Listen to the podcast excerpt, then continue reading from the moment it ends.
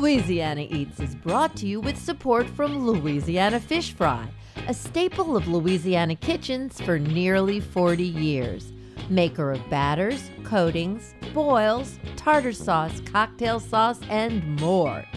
Dig into homemade Louisiana flavor.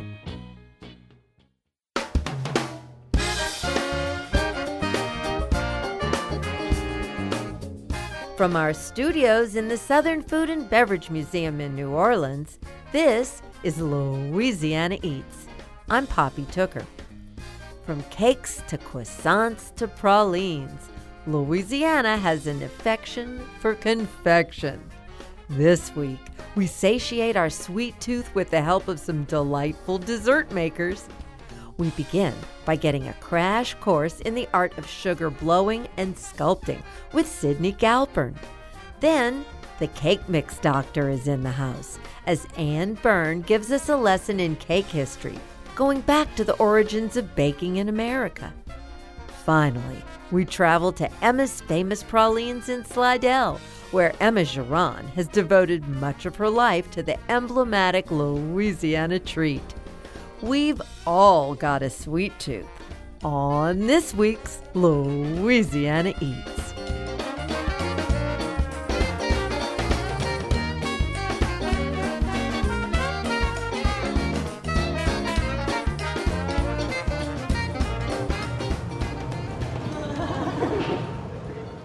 In downtown New Orleans, a restored nineteenth century brick building is home to the New Orleans Glassworks and Printmaking Studio. The space is over twenty-five thousand square feet, housing enormous glass-blowing furnaces that can reach up to twenty-four hundred degrees Fahrenheit. When Louisiana Eats arrived at the facility one afternoon, we found Chef Tory McPhail standing yards from the raging inferno. He was busy tending to a much smaller fire, bringing a giant pot of crawfish to a boil. You ready for a beer yet? Just slack it, Poppy. This was a few years back, before Tory left New Orleans for Montana after nearly two decades as head chef at Commander's Palace. That day, he and his team were preparing a crawfish boil lunch for a group of prominent chefs from Commander's, Brennan's, and Gambino's, to name just a few. They were gathered for a day-long crash course in sugar blowing, the art of creating sugar sculptures with tools like those used in glass blowing. Tory, what made you want to come and participate in this sugar blowing event today? So, so oddly enough, we're blowing sugar today, but actually the whole thing um, got started because of chocolate. I pulled up like six months ago, and my dear, dear friend Juan Carlos Gonzalez was in the front seat, and they had, we're next door right now to um, Bittersweet Patisserie next door, and so they had an Albert Ooster chocolate thing going on there. I was like, all right, cool. I'm going to check out what's what's happening in the world of chocolate today. So we pulled up, and the parking spot that was open was right in front of New Orleans Glassworks. We get out, we pop in, we, ch- we start tasting through these amazing European chocolates. We're having espresso. They had glasses of Prosecco. And so we had like, I don't know, six of those. And we're hanging out. We're enjoying ourselves, having a good time. We walk out, and who comes out the front door but Miss Jeannie? And she says, hey, come here, you know, c- come come check this out. So we're walking around the, the, the glass shop, and we start talking about chocolate and da-da-da. She's like, well, hey, look, have you ever thought about blowing sugar? I'm like, man, I always, always wanted to do that. Let's go. She says, well, you put together the group of chefs, right? You figure out the time, and we're going to get some people in here and teach you and the whole Commander's Palace restaurant group what's going on with blowing sugar. And so here we are today. We said, hey, look, you know what? We wanted a great lunch. Let's throw everybody a crawfish boil, right? We get to understand what's happening in their world. They get to understand what's happening in ours. I mean, I just think it's fascinating, no matter if it's food, uh, which is what I'm obviously very geeky about and very, very into, but guys that do other types of creative arts, I think is just fascinating. So to be able to walk in here and see these guys using glass as their medium and express their amazing creativity, I think it's damn cool. You know, I think I, I really do. It's great. All right, thank you guys so much for coming. I'm Sydney Galpern, I'm the instructor here. I specialize in blown sugar and blown ice malt, which is what we are about to do. We are going to do, it's a blown sugar crab, so his body is blown and then his arms are going to be all hand sculpted. Leading the workshop that day was visiting master sugar sculptor Sydney Galpern. I asked Sydney how, at the age of just twenty-one, she was already a world-renowned sugar blowing instructor. So I started early. I started when I was twelve years old. I've been doing this for about nine years. And I actually started out with just having a bakery. So I wanted to make cakes. I wanted to make confections. I was also teaching on the side of that as well, um, and just doing holding classes and things like that. But both ends of that, the bakery and the teaching, both got very busy. And I kind of had to choose, do I want to stay home and have the bakery full-time, or do I want to travel full-time and hold classes and teach at conventions? And I love teaching. I love making cakes too, but I love teaching. Uh, that's what I really, really like to do. So that's what I do now full-time. For people who have maybe never heard that word before, explain what isomalt is. Okay, so isomalt is a sugar substitute. So it's going to work a lot the same way as if you were to just melt down lollipops or Jolly Ranchers. So there's a lot of different things you can do with it. Um, isomalt is very versatile. You can pour it into molds and make any shape basically that you can think of. You can stretch it out and make ribbons. You can uh, sculpt it into sculptures. You can then take that pulled isomalt and do blown sugar or blown isomalt. And that is very similar to glass blowing, except it's actually edible. One of my favorite things that I've done is I did a bust of Edgar Allan Poe that I hand sculpted. I love him, so that was one of my favorite things that I've done. But, um, you know, really there's so many different ways that you can use it, with blowing, with sculpting. It's a hard candy, except it's a sugar-free substitute. So what that means is it's used instead of real sugar, because real sugar is very susceptible to humidity. So at home in Florida, and just like here in New Orleans, it is going to be very, very humid all the time. So if you were to use real sugar, it's going to get very sticky and drippy and can actually break down. So what isomalt does is it preserves your piece. It's actually going to be a lot less susceptible to the humidity, and it's just going to stay beautiful for months, rather than sugar, which can melt very quickly.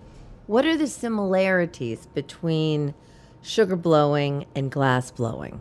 It's really similar, actually. I was very surprised. Um, I've done a little bit of glass blowing before. The main difference of it is that you can't touch glass. It's way too hot. That would not be good. You can touch the isomalt once it's cooled down a little bit, not when it's liquid, because it's about three hundred degrees. But you can be a little bit more hands-on with the isomalt than you can with the sugar. But as far as the blowing and the shaping and the way that you can manipulate it and the way that it dries and sets up, it is very, very similar. So I'm pretty happy with this. Um, I don't want to go too big, because the more you stretch this out, the thinner it gets, right? Because you are working with a solid amount of isomalt, so it's not like you're adding more and more to it. So the more that you stretch it out and puff it out, the thinner these walls are going to get, and the more fragile it's going to get. Tell me a little bit about how you approach teaching people, because the chefs probably have little to no exposure to this, I suspect. Yeah, definitely. It was awesome, because we have a couple people that have used isomalt a little bit, but we also have some people who have never touched isomalt before. So I just kind of, I like to build up a little bit. So we start a little bit more simple, and then we build up onto the advanced techniques. And uh, I try and teach it so that everyone can learn. So a lot of asking questions and back and forth. You know, I don't just want to talk at people. I want them to be engaged in it and really interested, because it is so interesting. There's so many things to this. Remember that consistency. It's got to be thick enough to hold itself up. So what did these professional chefs, all at the top of their fields, learn from the day-long course? We asked them. I'm Angela Saint Romain. I work for Gambino's Bakery in Baton Rouge. Angela, why were you interested in coming here today? Well, about twenty years ago, I unsuccessfully tried to do pulled sugar. With the humidity here in Louisiana, it was just impossible. And I was working with a classically trained uh, chef from Paris, and we, you know, I was his apprentice, and he made this beautiful cake, and uh, within an hour, with all our humidity, uh, it was weeping, and so we were both weeping with the cake. And when this came up, I said, you know, I really want to try this again, because I failed once, so I'm not, I don't want to give up, and so here I am, and this is this is wonderful. So what did you learn today? Well, I tell you what, uh, the isomalt is a lot more forgiving than just going with natural sugars and, and getting it down with, with corn syrup, which is the method that we used. So, uh, you know, the new techniques that are coming in the culinary in- industry are just wonderful, and, and really make our jobs a lot more uh, fun and, and creative and easy. How you doing? Uh, my name's Eric Pirelli. I'm the pastry chef over at Brennan's. Eric, why did you want to come here today? Um, I came to um, basically improve my skills with sugar, and uh, to learn some new techniques. What did you learn new today? Um, patience. I learned I learned uh, patience with the the pulling and and allowing it to cool faster instead of rushing things. I'm uh, Rebecca Brettel. I work at Gambino's Bakery, and I work at the New Orleans location. I'm a wedding cake decorator, and I wanted to try something different and new that I haven't seen here in the city. Never done anything like it before, so this is everything is new. I've learned everything new today. It's fantastic. My name's Tory McPhail of Commander's Palace Restaurant. So these guys are teaching us how to make sculptures and seahorses and starfish and all this cool cool stuff. So here here we are, hanging out, drinking beer, eating crawfish, house-made andouille, wild shrimp, and they're teaching us how to blow sugar. I mean, how cool is that? Sugar, that's wild. And it's only Monday. Yes! A visit to New Orleans Glassworks and Printmaking Studio with master sugar sculptor Sydney Galpern and some of the best chefs and bakers in Louisiana.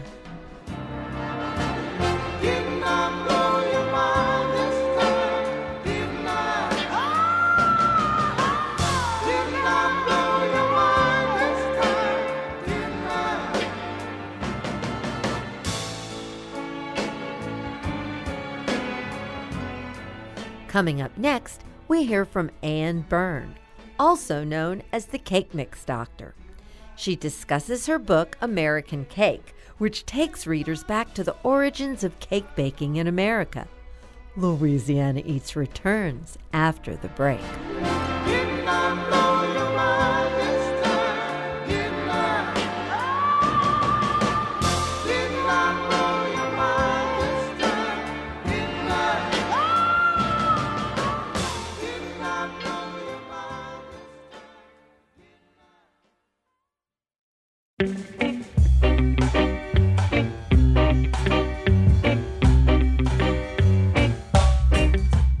I'm Poppy Tooker, and you're listening to Louisiana Eats, edible content for Louisiana food lovers. Louisiana Eats is brought to you with major support from Camellia Brand, beans done right, a New Orleans tradition since nineteen twenty-three. From Rouse's Markets, synonymous with seafood straight from Louisiana's waterways. Rouse's Markets tastes like home. And from Crystal Hot Sauce, made with three simple ingredients: aged red cayenne peppers, distilled white vinegar, and salt. Nothing artificial. Crystal Hot Sauce, how New Orleans does flavor.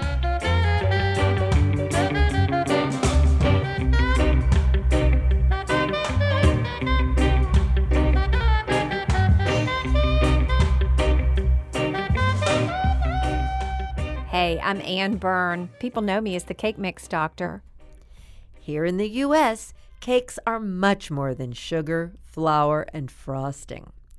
They have a sweet, layered history going back to the origins of baking in America. In her book, American Cake, Anne Byrne takes readers on a journey through our country's past to present, exploring styles from New England gingerbread to Hawaiian chantilly. Before we delved into her research, I asked Anne to explain to me how she became known as the Cake Mix Doctor. Well, after I was trained in France and wrote about food for fifteen, twenty years, uh, I had three children, and they were small, and I reached for a box of cake mix in my pantry and decided I would doctor it up and make a homemade frosting. I wrote about it in the newspaper, and then that sort of gave everybody else license to start doing the same thing. I wrote a book, Cake Mix Doctor, and here I am today. So in your opinion, do you think it's all about the icing? If you use a cake mix, it is all about the icing. I taught a lot of people in this country how to make a homemade frosting because really canned frosting from the supermarket is pretty terrible. In your book, American Cake, one of the things that you discuss is where the word icing comes from. So tell me about icing. Icing is pretty interesting. You know, bef- it all boils down to sugar, Puppy, and you know that. I mean, it's sort of like, where was sugar available in this country? I'll just backtrack just a second.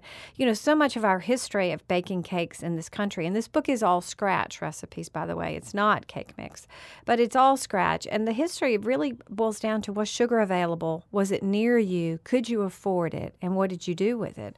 So really, the first icings or frostings were really just a little bit of sugar, perhaps beaten with an egg white, simple meringue, thrown back on the cake, or even no egg white at all, the sugar thrown on the cake, put back in that hot oven, and it glossed the top of the cake, and it looked like ice. And that's where the word icing came from, um, that we use today. And, of course, it's gotten much more elaborate than that.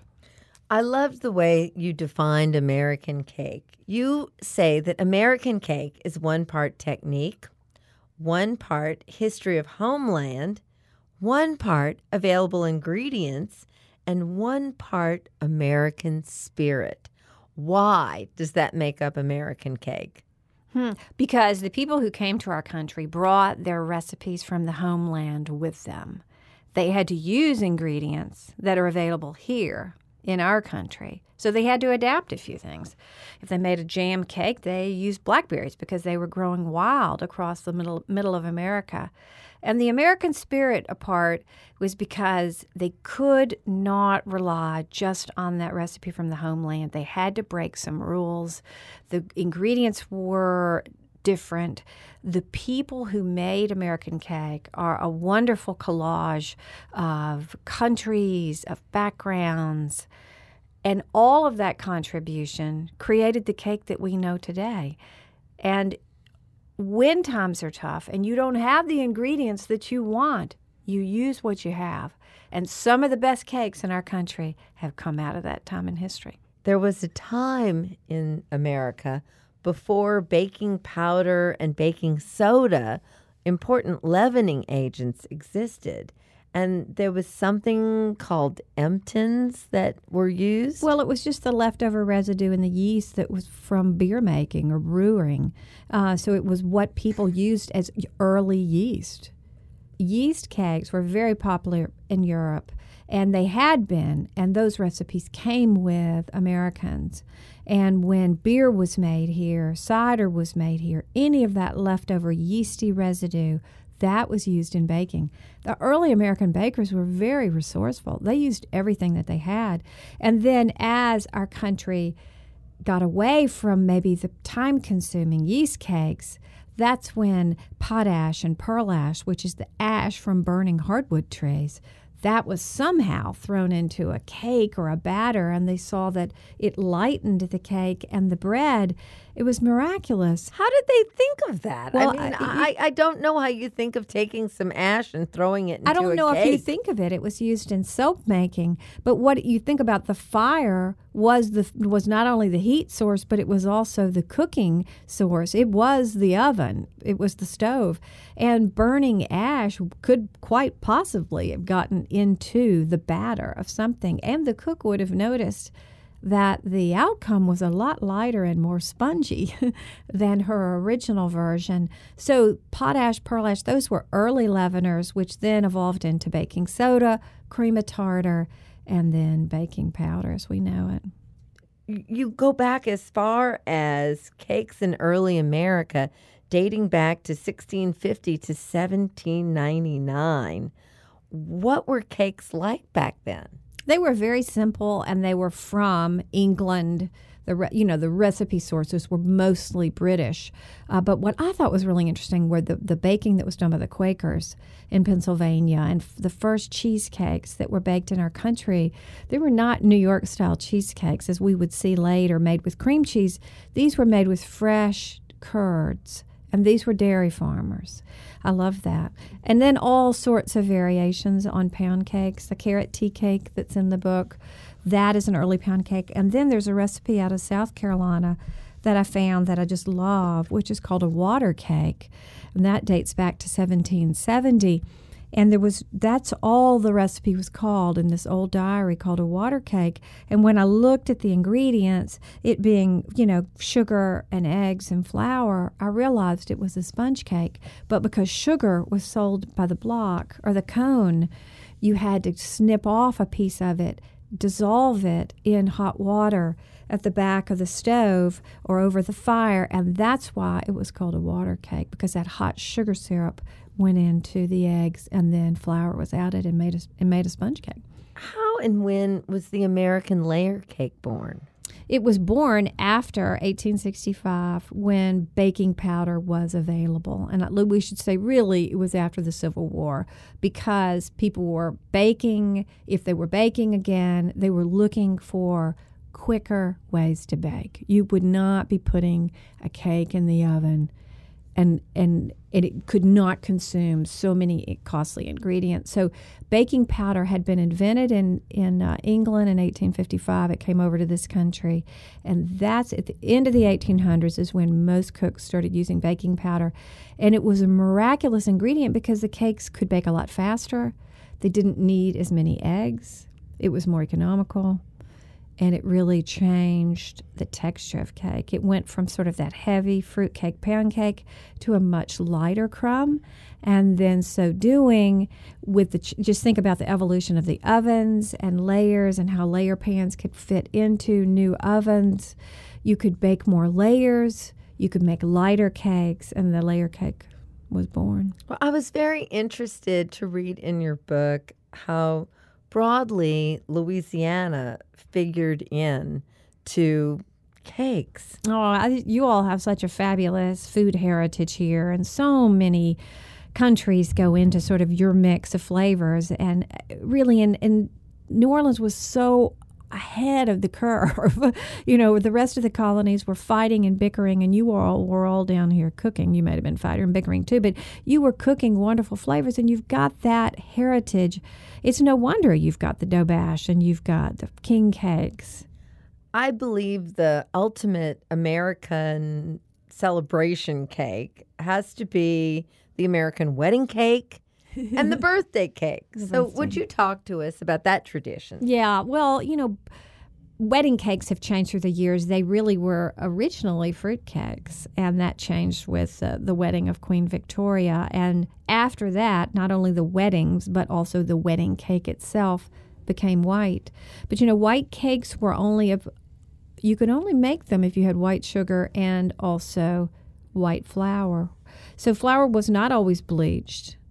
And the bleaching process of flour came about as a way of sanitizing flour, but also as a way to show its purity.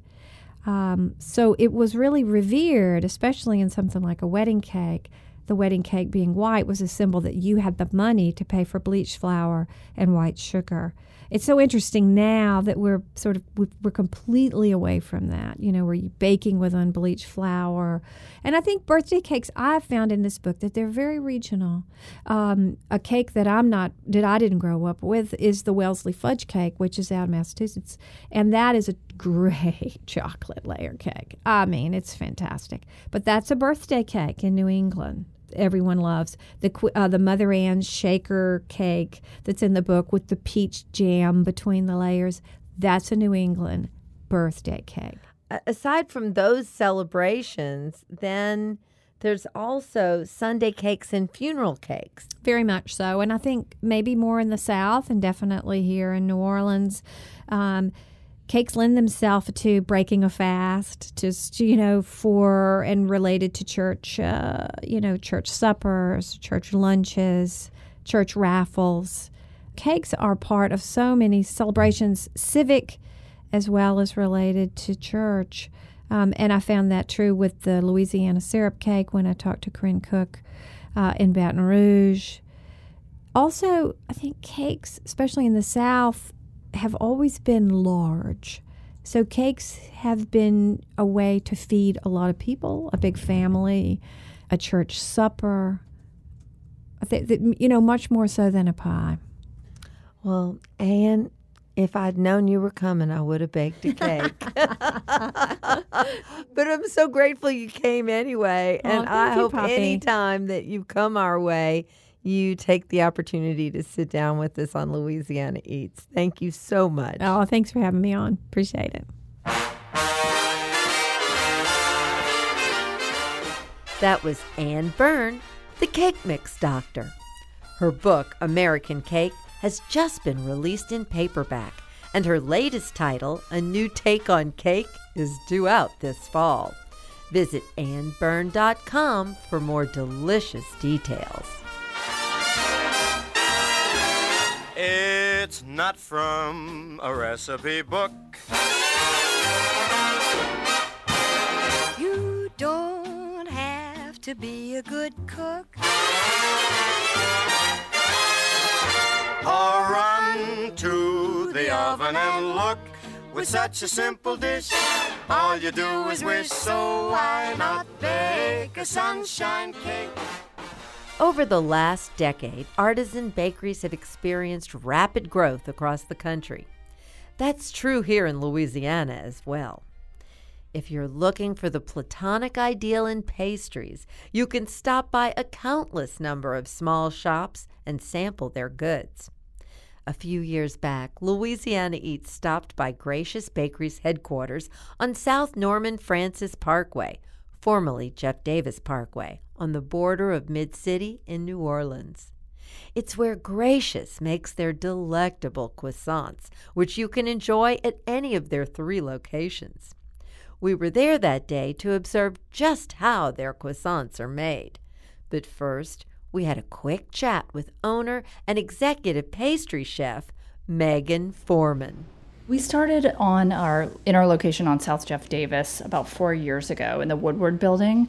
And uh, my husband and I started the company and just wanted to make sure that the idea would float and that people would come. It's kind of far away from everything else. A lot of people started by saying, oh, this is in no man's land. But um, it really is a crossroads of um, a lot of different neighborhoods. A lot of people pass through and um, on their way to something else. And so it really has become a destination location with the help of all these wonderful people that, that work with us and, and do amazing, really wonderful things. And so we, I guess two years ago now, um, decided to expand and, and create a commissary so that we could do wholesale products and serve more locations as we grew.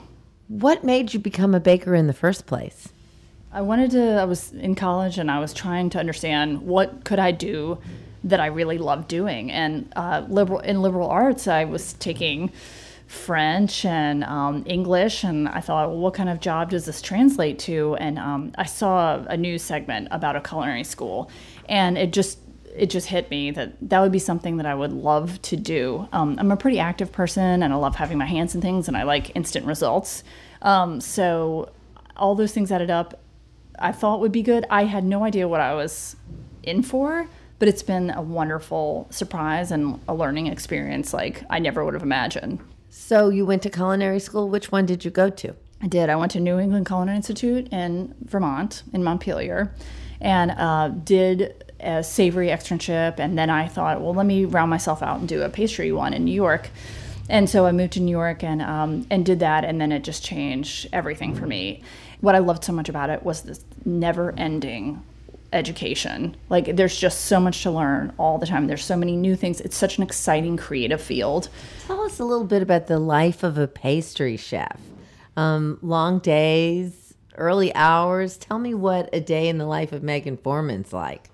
Well, the day now is much um, better than it used to be. But when we first opened, um, it was it was early morning. The bakers get in at about four, and that's when they start their day. And um, we have different shifts. The ones who start at four end at twelve. Um, but you know, when you're an owner, you're kind of always on. Um, you're always tr- taking care of your baby. So um, you know, even when you're off, you're thinking about it, and you're checking in, and you're making sure everything's going well. But I mean, that is the biggest thing, is having this group of people that everyone does their job so well that I don't have to worry, and I'm really lucky, you know, with that. Out of all the products that you make here, what is your guilty pleasure? What's the thing that you sneak a little bit for yourself and you just can't help it? Well, we were talking about that the other day. Like, um, people were talking about what is your spirit animal, and I was like, well, my spirit animal in the dessert world is definitely chocolate mousse. It's it's like that's simple thing, but it's so delicious, and it really showcases the quality of the chocolate, you know, that we use. And I could sit. That will be like if it's my last meal kind of thing. Like I'll take a bowl of that um, to finish off. But you know, that really is the thing that I would go back to over and over again.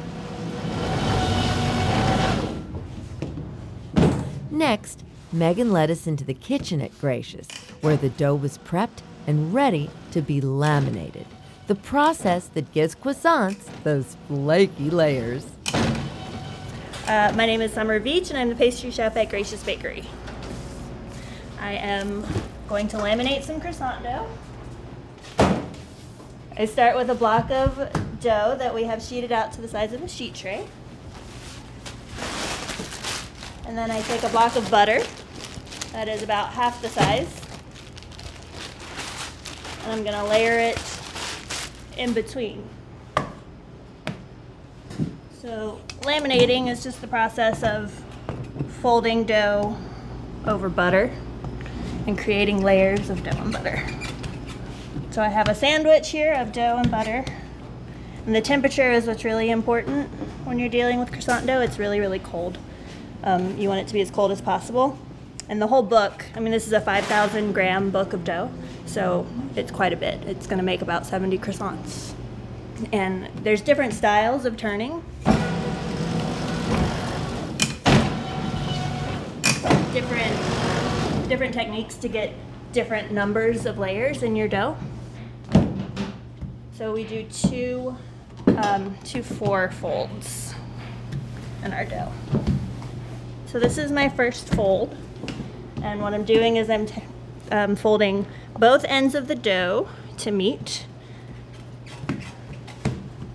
somewhere around the middle. It doesn't have to be the middle. And then I'm going to fold it again to create a book, and what that does is now I have more layers of dough and more layers of butter. Um, I want to say that this particular style, we have about twenty-seven layers at the end of the day. Sounds from the kitchen at Gracious Bakery. But do my heart gives a beat, but make the soul come out of me.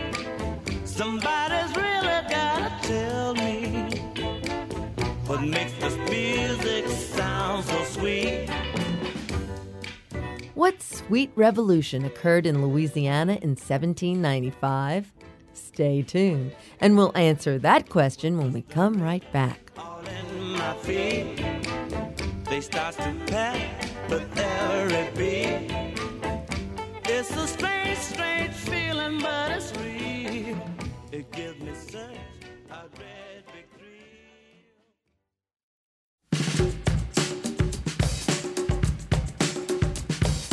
I'm Poppy Tooker, and you're listening to Louisiana Eats, edible content for Louisiana food lovers. Louisiana Eats is brought to you with major support from Louisiana Fish Fry, breadings, boils, new air fry mixes, and more classic Louisiana dishes available everywhere. And from the Saint Tammany Parish Tourist Commission. Louisiana's North Shore is turning up the heat for the annual Tammany Taste of Summer. Plan your escape to Saint Tammany Parish for delicious adventures in dining, hotels, and other places to play in Abita Springs, Covington, Folsom, Madisonville, Mandeville, and Slidell. Learn how to get your own Tammany Taste of Summer Pass by visiting tammany taste dot com. Louisiana's North Shore, where New Orleans has come to play and get away for more than a century.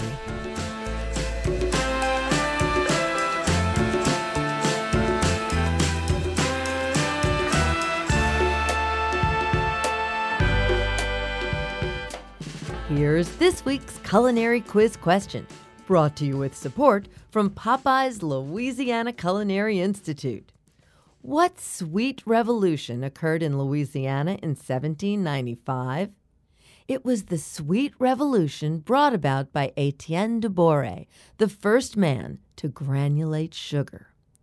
Once the mystery of granulation was solved, the worldwide demand for sugarcane and the granulated sweet stuff began, making Louisiana a very lucrative place to live. De Boré was so revered for his discovery that when Louisiana became part of the United States following the Louisiana Purchase, he was appointed the first mayor of New Orleans. I'm Poppy Tooker, and granulated sugar makes for some good Louisiana Eats. Sugar man, won't you hurry? 'Cause I'm tired of these scenes. For a blue corn, won't you bring back all those colors to my dreams? Silver magic ships you carry. One of my favorite things about Louisiana is that no matter where you go, you meet amazing people with incredible stories. In March twenty twenty, Louisiana Eats traveled to Slidell to meet a true treasure of the North Shore, Miss Emma Girón of Emma's Famous Pralines. Miss Emma is a food hero who has devoted much of her life to our state's most emblematic candy, the praline. Okay, well, my name is Emma Girón, and I am the owner of this praline company for the last twenty years that I've been right here in this little shop. Located in an unassuming strip mall on Old Spanish Trail, Emma's Famous Pralines is a compact but cozy space filled with the rich aroma of butter and sugar. Family photos and old newspaper clippings adorn the walls. And on the shelves there, you'll find individually wrapped pralines for sale, along with homemade goods, both sweet and savory. I made pickles, okra, pies. What's this yummy thing here? That's a praline butter pound cake. I try to use pralines with everything that I do. Only thing I don't put pralines in is the pickles and the okra. If you drop in on a typical weekday morning, you'll find Miss Emma in the kitchen, cooking up batches of her signature confection in a variety of styles. I make the chocolate, Jamaican rum, no liquor because I don't have a liquor's license. The traditional and coconut, mm. and you'll recognize it as soon as you taste it. I like pre- I like making them, you know. On the morning we visited Miss Emma, she was working on a batch of Jamaican rum pralines. Can we come in? Can we come in? When we asked her if we could join her in the kitchen, she said yes, but only on the condition that we didn't give away any of her secrets. Nobody, look, I have never had nobody come in here and look at me making them. As the sole operator of the company, Miss Emma is involved in every aspect of praline creation. After balancing a giant, heavy-bottomed pot on her stove, she switched on two burners and added her first set of ingredients, which began simmering. She pointed out that while some candy makers use industrial-grade equipment for heat conduction, her setup is less elaborate. I don't have no kettle like the big time praline people. I got pots and I got two hands, y'all. While it may be a simpler process than the ones her competitors employ, oh, yeah. It's by no means easier. Stirring that heated mixture by hand requires some vigilance at the stove. Miss Emma explained that sometimes all it takes is for one customer to come in and... it'll burn up. Oh, I done burned some up, y'all. People come in and, you know, I be trying to give everybody the benefit of the doubt. I'm going to stay there and make sure that those people are satisfied. And then when I come back here, it be done. Burned. Yeah. Because I ain't got nobody that I can say, well, go stir it apart, you know. It's just you. Yeah. But I'm all right, babe. As a one-woman operation, Miss Emma makes up to two hundred pralines a day for a devoted customer base that's grown exponentially over the past twenty years, thanks mostly to word of mouth. It's very expensive to do advertising, and I didn't have that money, so I just made it, and just every now and then somebody would stop in here. Say, I didn't know you was here. Yes, ma'am, or yes, sir. And they'd buy the pralines, and then they'd go tell other people, and that would bring them here. See that, man? Uh-huh. Boy, it should be boiling now. Oh, really. It's boiling, oh, and yeah. It has changed color. Baby. Now I gotta get some little spices and stuff over here. Although Miss Emma has been making her pralines for twenty years, it's what you might consider a second career, and it almost didn't even happen. Long before she got into the candy-making business, Miss Emma lived and worked in Saint Bernard Parish. There, she raised two sons with her late husband, Jose. His name was Jose Santos Girón. He was from the uh, Honduras, and we married, was married thirty-two years. And my husband and I, you know, we got together a little house in Violet. For decades, Miss Emma worked just down the road in Araby at a nursing home. As its activities director, she organized events for residents like crafts, bingo, and sing-alongs. I worked at the Maison Orleans, and my job there was to make them not want to die.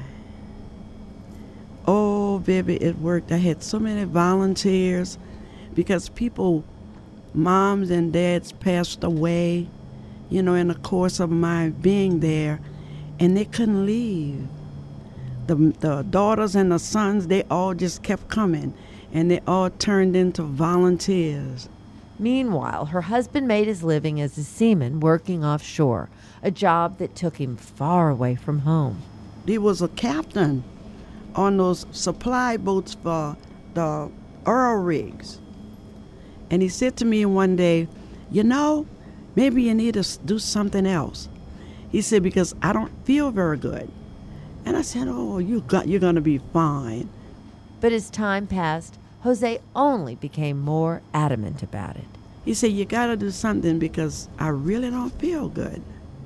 So um, I had the opportunity, you know, I could have sang or done something else. After thirty-two years working at the nursing home, Miss Emma considered her options. One path forward involved embracing her innate talent as a singer. She loved singing for the residents of Maison Orleans and at her church, and she'd even recorded a C D that showcased her voice. My mouth is filled with praise, praise, and a song for you. I went to several places, you know, with the singing. The Roosevelt Hotel and uh, at the Lakefront Arena, the Civic Auditorium of Saint Bernard Parish. I went to several places. You are awesome in your pie. She also sang at a venue most singers can only dream about, Caesar's Palace in Las Vegas. Miss Emma had a brush with fame when she performed for a crowd of several thousand there in nineteen ninety-nine. The story begins at Avondale Shipyard, located about twenty miles upriver from New Orleans. Miss Emma was asked to sing there as part of a convention for the Sheet Metal Workers Association. And they needed somebody to sing Amazing Grace. I said, no, I'm not going, you know? So my sister said, come and we'll go with you. So I said, okay. Ooh, y'all, it was a big outside thing, you know? And they had a stage. Well, oh, Lord, they put me up on this stage. I said, oh, my word. The only place, you know, I had ever gone and was really comfortable was at church. Uh-huh. So I just went and sang Amazing Grace for him. The General Secretary-Treasurer of the Sheet Metal Workers National Association was in the audience that day. He was so moved by the purity and strength of Miss Emma's voice that he booked her as featured performer for the association's international convention in Sin City. They rented the second floor of the Caesar's Palace. I had to sing before about six or seven thousand people. I was so scared, I didn't know what to do. But we made it through the whole thing, and everybody treated me so nice.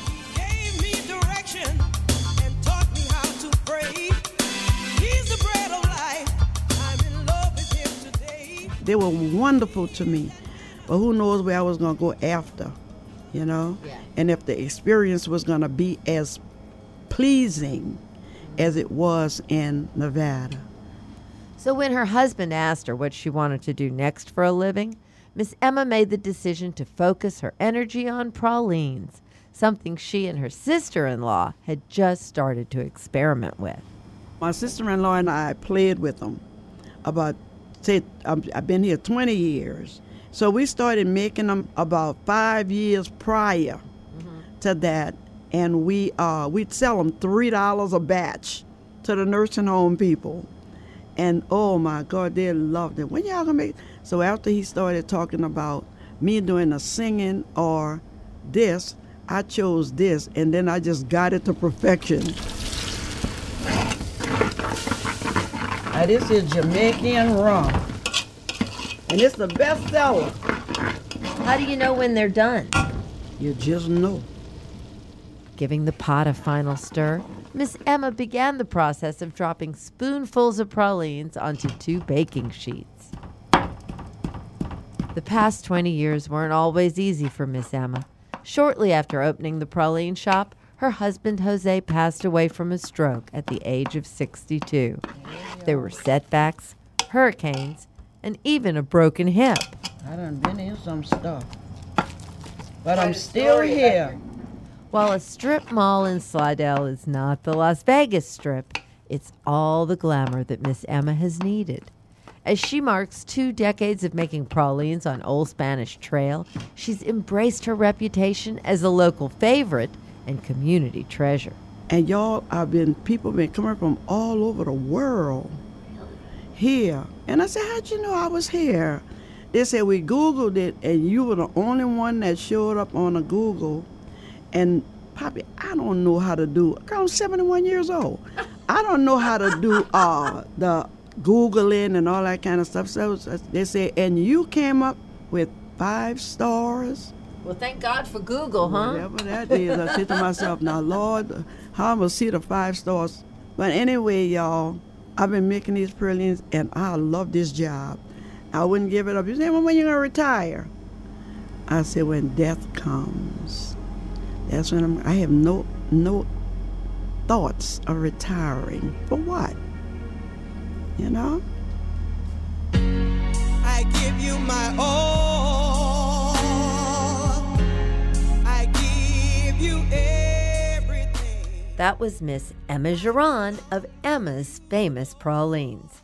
You can find her at her shop at seven oh five Spanish Trail in Slidell.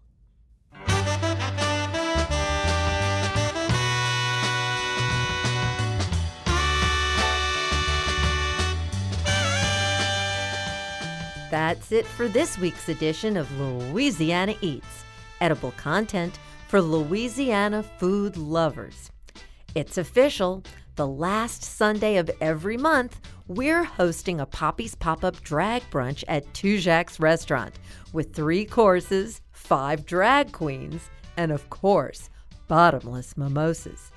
Check your calendar. The last Sunday of October is Halloween.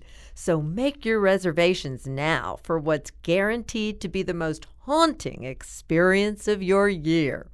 Call Two Jack's for reservations, five oh four, five two five, eight six two six. Catch up on previous editions of Louisiana Eats on poppy tooker dot com, where we have ten years of Louisiana Eats editions available for pod and webcasting, along with recipes and cooking class videos, too. If you like our show, please rate it on your preferred podcast platform. Don't forget to subscribe to Louisiana Eats for extra content, including exclusive podcasts and more.